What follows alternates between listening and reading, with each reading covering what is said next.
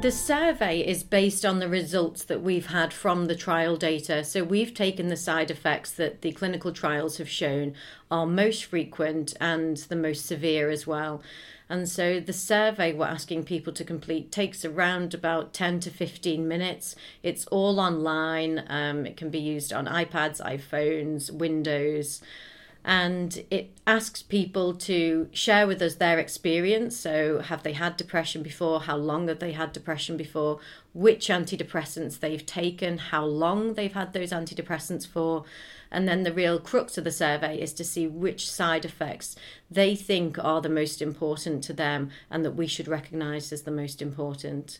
And then we'll get together and use the data that we get from the survey to then inform which side effects we focus on for our initial analysis in the um, using all of the randomized evidence from the clinical trials and studies. And the feedback that I often get from people with mental health difficulties about getting involved in research is one, is it confidential? Is it safe? And two, how will I be informed about the outcomes, the findings of this research in future? Yeah, so it completely, completely confidential. We don't use any tracking. We can't track any IP addresses, etc.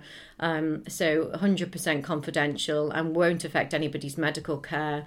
Um, no names are imported, um, etc how we will use this and how we will then inform patients. So people can leave their email address, we can drop them an email to say what the results are from the survey.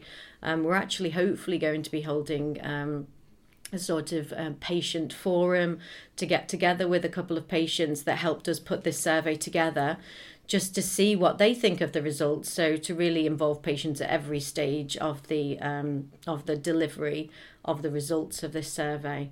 So yeah people are more than welcome to email us for the results. Um, we're a we're a team that are very very engaged with patient groups. So yeah, we're more than happy to answer any questions. And then ultimately, the um, findings of the larger project will be published in a in a scientific journal. So they'll be available publicly for everybody to read and hopefully um, move practice forward.